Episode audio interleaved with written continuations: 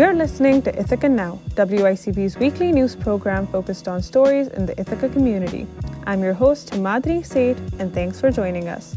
On tonight's show, we'll be hearing some of the best stories produced by WICB news correspondents this semester. We will look into understaffing concerns in the Ithaca community, hear about evictions during the pandemic, and hear from IC Prism about their thoughts on Ithaca College being named a top college for LGBTQ people by Campus Pride.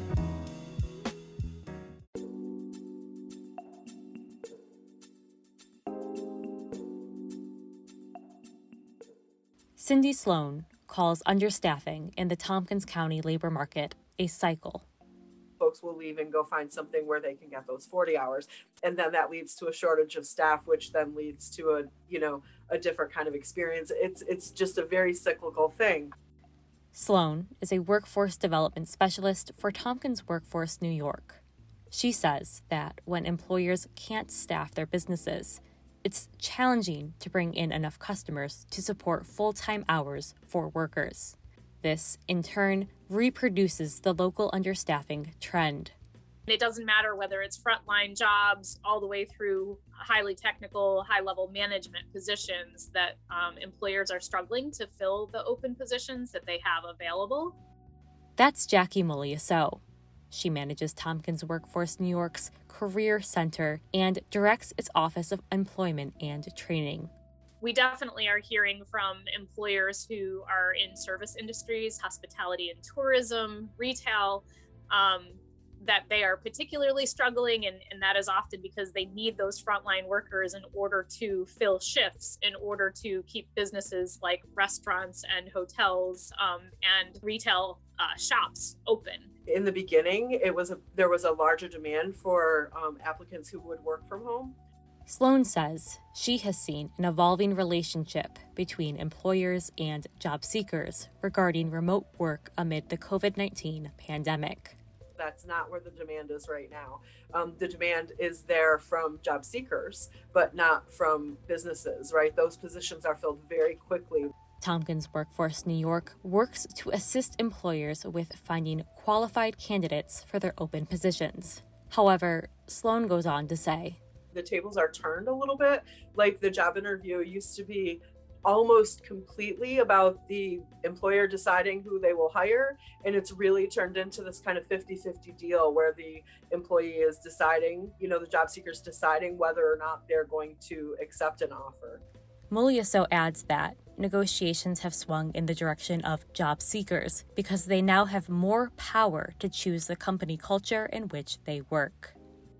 What we have seen is definitely increases in pay in order to bring people in the door, but we're also seeing employers um, make other offerings, things like offering um, education reimbursements and you know other incentives to help bring people in the door. They're beefing up their benefits packages. She says that access to transportation, childcare assistance, and flexible hours are among the perks that job seekers are increasingly demanding.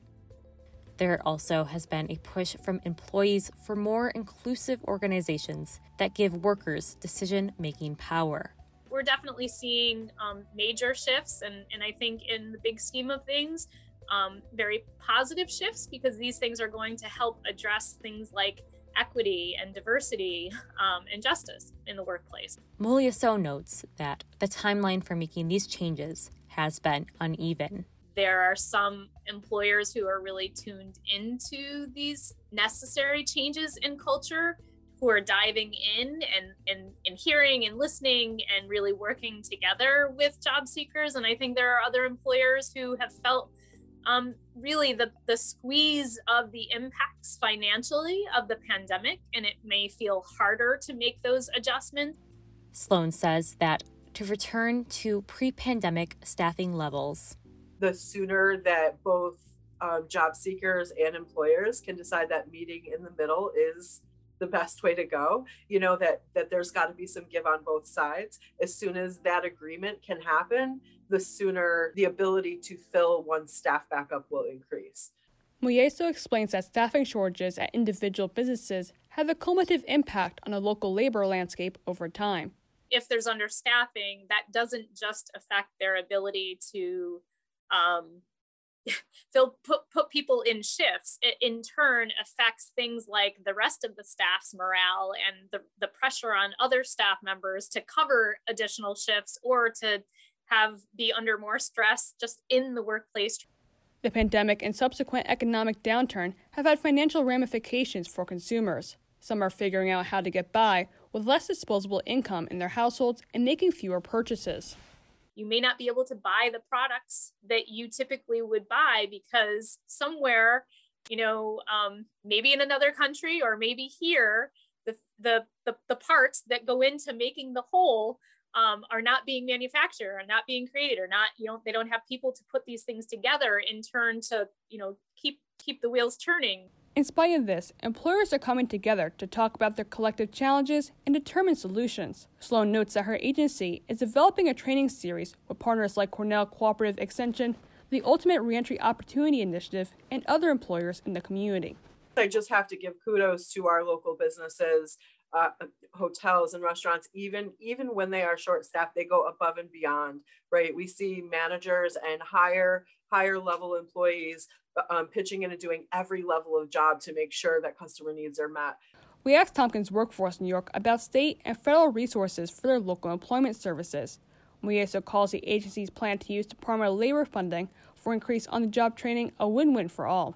It's putting in a, a job seeker into a, a paid long term position. They're hired by the employer, and in turn, it offers the employer some some money to help pay with that pay that you know, for that training period, but it gives them a qualified candidate for their position.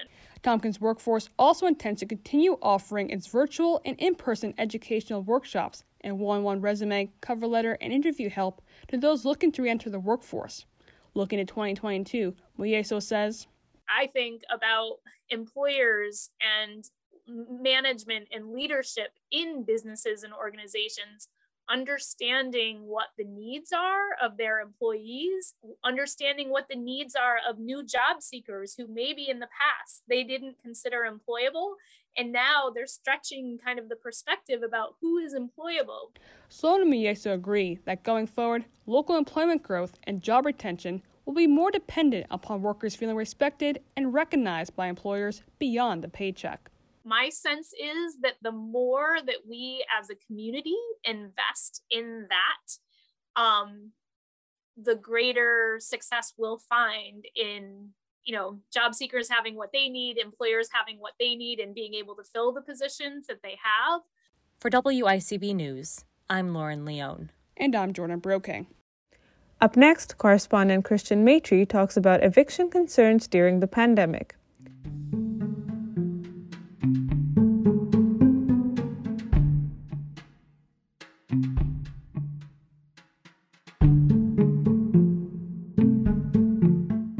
Evictions are happening during a public health crisis, and a deadly one too COVID 19. The word eviction evokes a lot of different things for different people. But for those who are housing insecure, it's a very scary, emotional, and real experience. But what does eviction really mean, besides the removal of someone from their home? I think that evicting individuals during a pandemic is a bad idea. I mean, it's just from the public health perspective, it's a very bad idea to have people, you know, homeless. If you've been evicted this year or last year, it means you've been risking you and maybe your family's health. That was Deborah Dietrich, executive director at OAR of Tompkins County. So we've been housing folks there for about three and a half years now. We and then helping them find more permanent solutions um, from Endeavor House because Endeavor House is really a place for them to just get settled, get back on the path to being in the community, find employment, and then we help them look for more permanent housing. Despite a speedy vaccine rollout in the county, people are still susceptible to contracting COVID via Delta variant breakthrough cases. And when someone becomes homeless, forcing them to replace their private living situation with, say, a homeless shelter, their chances of getting COVID go up. Fortunately for the housing insecure, in March of 2020, the CDC was able to start imposing eviction moratoriums, or temporary bans on evictions, in the wake of the pandemic, via an arguably completely unrelated and decades old statute surrounding pesticide fumigation. But on August 26th, the Supreme Court blocked the eviction moratorium with a 6 to 3 unsigned vote before it was reinstated 2 weeks later and extended to January. This decision allowed landlords to evict people from their homes in that 2-week period. But luckily, in the local area, residents have been relatively safe from evictions was inactive for a short period of time, we didn't see a flurry of evictions for our clients. But part of that is that they um, may have just moved into this emergency shelter grant housing which has is uh, the majority is paid for by the grant. So, so you're saying that's mainly because of this shelter program that they were in? I think it's it's a couple different uh, factors. One is that it was pretty short. Many of our clients are funded through government programs. Their housing through or, a majority of the um, rent is paid through government programs. Section eight, this emergency shelter grant, and so therefore they may not have fallen in arrears the way the low income folks who are who are working people getting evicted during the pandemic isn't breaking news. You've likely heard about it on TV or online. But there's a side to this story that I've noticed hasn't been getting told. I know that on the other side, the argument is that they need to evict people because of the amount of debt that they're in. What do you like? What do you think about that? I, I just wanted to get a grasp. I think that I, I don't really like the idea. Um, quite honestly. On the other hand, I can understand particularly small landlords um, struggling to pay their mortgages. Yeah, I think that's an important differentiation to to make because you're right. Some of them just really rely on this one or two properties that they have. Like that's their small business, you know. Exactly. Or they live in the house and rent out an apartment in the house so that the mortgage is um, affordable for them. And I think those people are hurting right now. Um, on the other hand, landlords with huge holdings, many of which um, get sizable tax breaks um, from the you know local Economic Development Board, um, they should have a reserve to weather it. Tenants aren't the only ones affected by all of this. Landlords with only one or two rentals rely on their properties being rented out to make ends meet. The local housing crisis touches many different people from different walks of life, so it's important to remember that there are resources out there for those in need. If uh, they've been formerly incarcerated or court involved, um, the Human Service Coalition locally um, has a, a 211 line and that hotline can help refer them to other um, resources. And I know that the Human Service Coalition also has a housing navigator now. So there are places folks can go if they're um, struggling in finding housing. WICB correspondent Michael Memis talked to One Pollster in New York's Don Levy to find out what polls can really reveal. Polls are everywhere, but how are they done, and what can they say about the future? One pollster in New York is Siena College Research Institute, who does polls in the state as well as other states in the region. I talked to Don Levy, the director of the institute, to learn more about the method behind this, as well as what it reveals about some key New York State figures. How do you ensure you still are getting the most representative results possible in these polls? We now interview people via multiple methods, not just phone, but uh, via various web techniques. And we always are comparing our sample, the group of people that respond to us, to a representative sample of that geography. So we're basing how different is our sample from that which the census has uh, has arrived at. In in our field, uh, we typically, when we are completed with a poll, we will statistically adjust through a process called iterative weighting to adjust the sample that we got to make it look like the national or the regional or the, the state sample that we're trying to generalize to. Uh, and we do that by adjusting the uh, the weight of each respondent's answer to make their particular demographic representative of the overall demographic. So simply put, if we don't get enough young people, you know, it's it tends to be easier to get um, older people than younger people to respond to polls. So if we're supposed to have, you know, let's say 20% of the respondents, you know, under the age of 30, and we get 14%, then we will weight up the young people and weight down the older people. It's interesting that you know we're concerned not just with having a poll or a sample that is representative by demographics, but in today's world, we have to have people who are representative by their ideological stance as well. Because uh, over the last several years, we have found that people on the, right side of the political ledger tend to be even uh, systematically less inclined to participate in public opinion polls. In part, um, we believe that's due to the label that's been affixed to, I guess it would affix to you, it would affix to me, that being that the media is somehow fake and biased. So there's more of a hesitancy on the part of the people on the right end of the spectrum than on the left to participate in, in polls. So we've begun to weight by ideology as well, um, not just by race, ethnicity, age, education, and income as we've had in the past. I know in the after the 2016 election there was a lot of skepticism towards these polls because it predicted Clinton would win and Trump ended up winning. I guess what is your response to that? And I guess what changes were made, if any, to respond to this criticism? Well, I mean, that's a big question. There was uh, the problem that existed in polling was in state polling, not national polling. The error that occurred in 2016 primarily was due to not taking into consideration sufficiently educational attainment in the sample. So that was one of the problems in 2016. The other was that there were the states in the great Midwest, the northern Midwest, Michigan, Wisconsin, to some degree Pennsylvania, were under polled. And those states ended up being the crucial states that provided um, Trump with a victory over Clinton. So there just wasn't a big enough sample. Obviously, two big scandals with former Governor Andrew Cuomo, the nursing home scandal and the sexual harassment accusations, and then Tish James report. I guess could you talk about how Cuomo was affected in terms of like polling wise, how that shifted as a result of those two scandals? During you know the pandemic period, um, New Yorkers tended to feel as though Andrew Cuomo was doing a very good job addressing the pandemic. During the period of time when he was holding his daily news conferences, he had a tremendous amount of public support. In fact, you know, he, his public support rose from where it had been prior to the pandemic. As things moved on, and uh, the question about the manner in which he and his administration handled uh, moving patients into nursing homes initially, and then subsequent to that, releasing data about what happened to those people.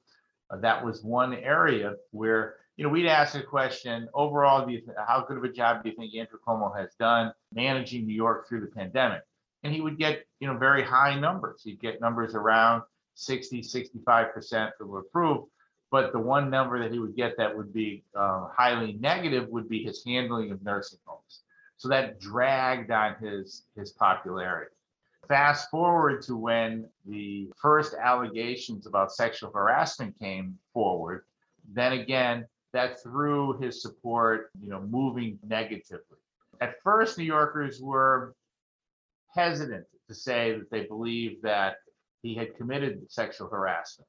A small plurality initially believed it, um, but a large percentage of New Yorkers said, I just don't know you know, finally, when the uh, AG's report was released, and you know, virtually every single political figure in New York called for his resignation, his numbers, you know, just fell right, you know, through the bottom. But interestingly, at the same time, we said, well, looking back over the last 10 years, Andrew Cuomo was governor for a very long time. Um, looking back over the last 10 years, do you think Cuomo did an excellent, good, fair, or poor job as governor?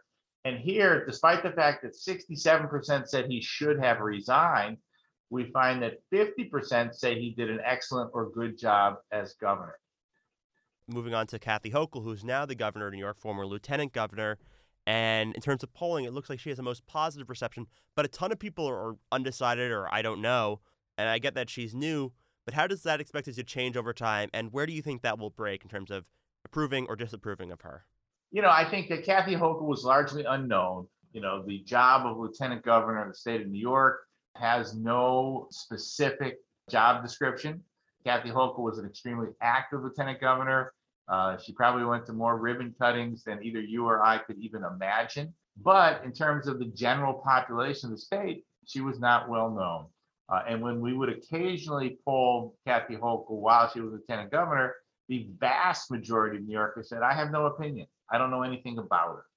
So, you know, instantly she becomes uh, the governor, at, you know, at a time, as we just were discussing, when the uh, voters of the state of New York were kind of of the mind of anybody but Cuomo.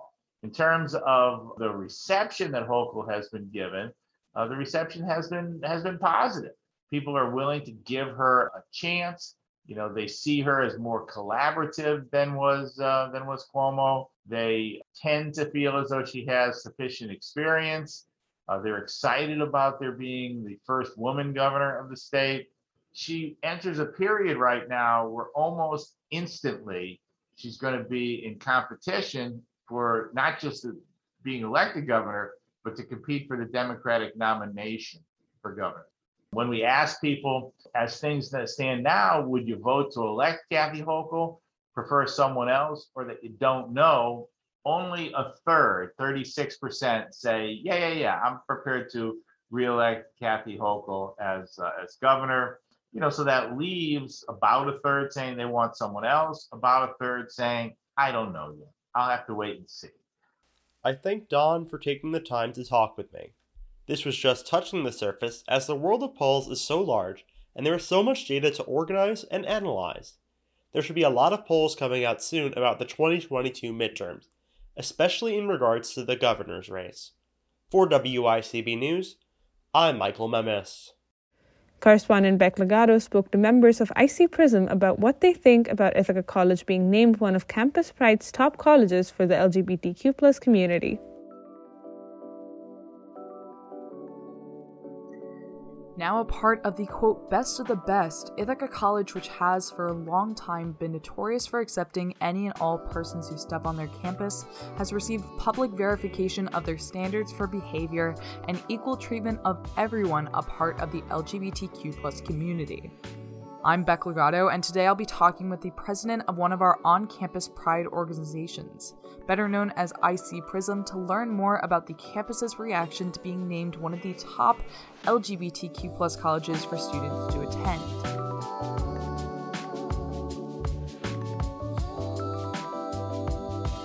Campus Pride is an online not for profit organization designed to spread information and create support programs to encourage and teach colleges and universities how to be safer and more inclusive. Last month, they came out with an article that gave light to the quote, best of the best colleges and universities for LGBTQ students. Shane Windmeyer, one of the Campus Pride's exec- executive directors, spoke on this article saying that, quote, upper level administrators are now understanding how LGBTQ friendliness is key to the academic success of students and the future institutional success of the campus. Campus Pride scored more than 435 campuses using their Campus Pride Index, which is known for featuring LGBTQ student opportunities and highlighting positive work done in their higher education. This index is an online tool that allows students and families to search through a culminated database of LGBTQ friendly campuses across the country. One of 30 colleges on this list, Ithaca College was judged on a five point scale for three different categories, which were inclusive policies, program, and practice. IC scored a 5 out of 5 in each field, giving it a total Campus Pride index of 5 stars. On the Campus Pride Index database, it details that Ithaca College offers a supportive environment for LGBTQ people and includes campus wide themed educational programs as well as social events. It continues, including quotes from anonymous members of the LGBTQ community in Ithaca. One particular female was quoted saying, I am who I am today because of the love and support I found from staff, faculty, and my fellow students on campus. Ithaca College released an article about this achievement, quoting Luca Maurer, the director of the Center for LGBTQ Education, to say, quote, At Ithaca College, we continue to address barriers to full inclusion of LGBTQ students and develop strategies to continue learning, performance, and research environments where LGBTQ students are welcomed, valued, and affirmed. Not only accepted, but expected as integral, necessary, essential members of our on campus community.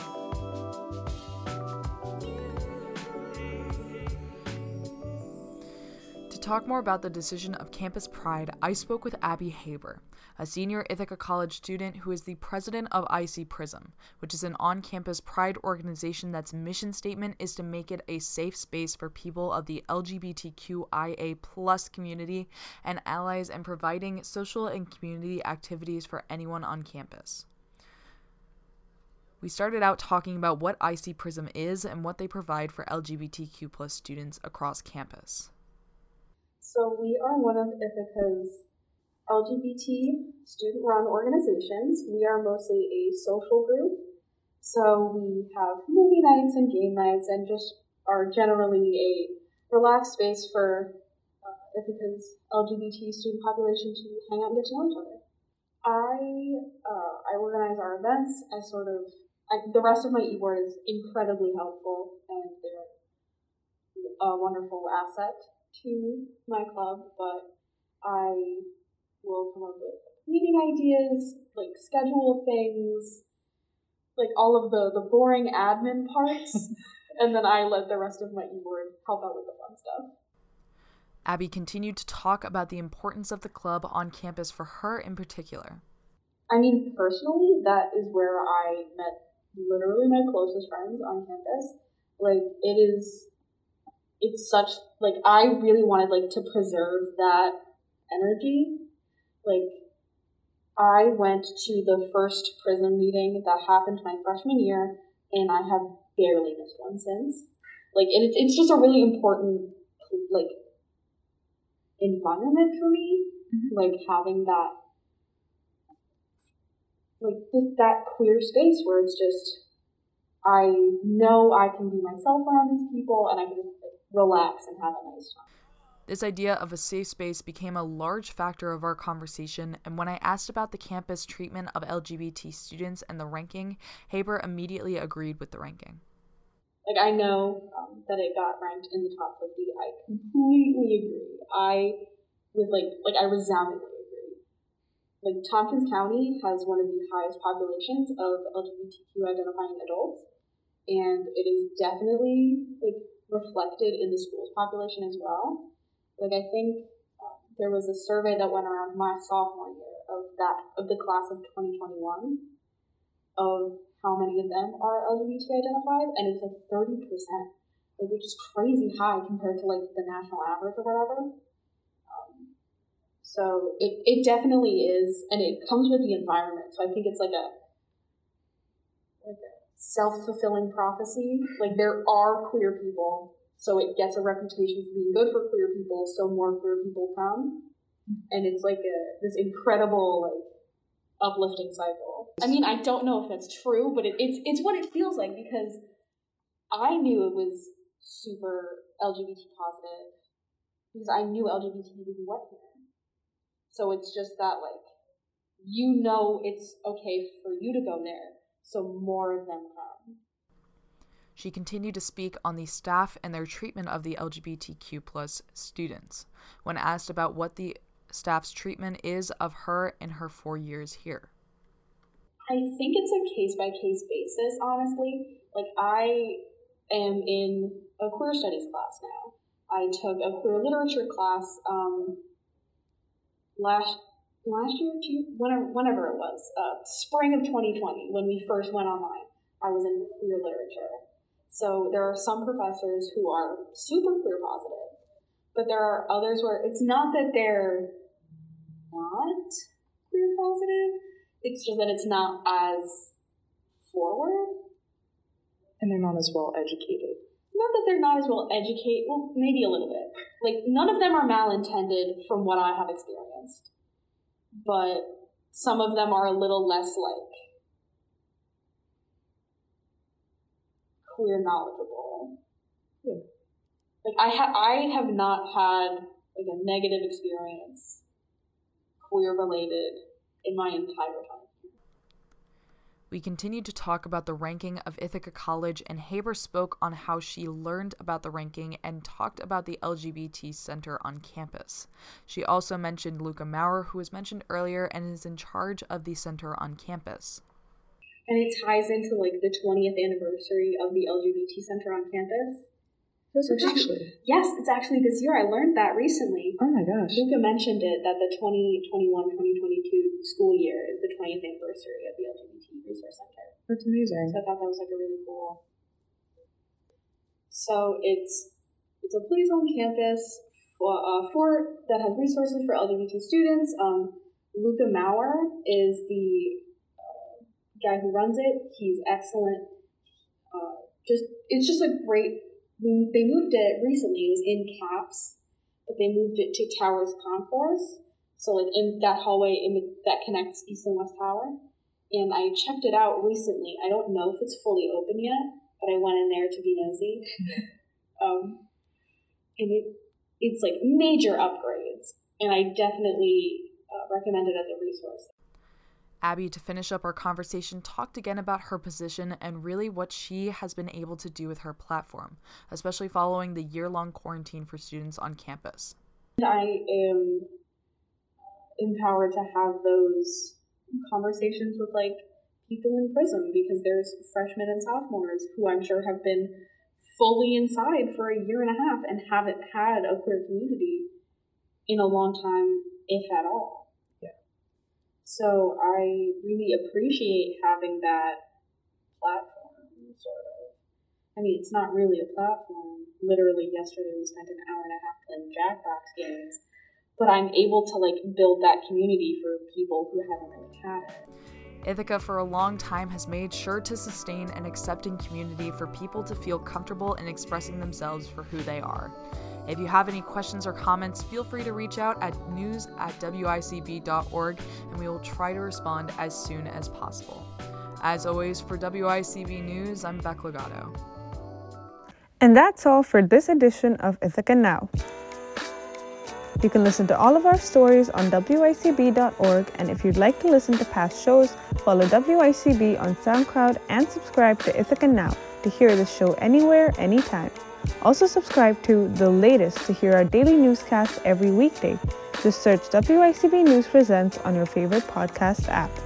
For more updates throughout the week, follow WICB News on Twitter, Facebook, and Instagram.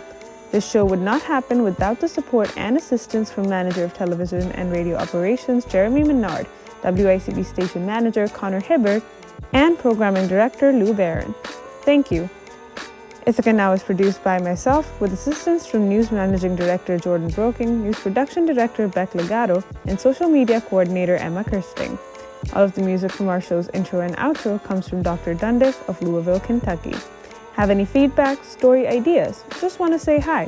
Feel free to reach out by emailing news at wicb.org. I'm Himadri Seth, and thank you for listening to Ithaca Now on WICB.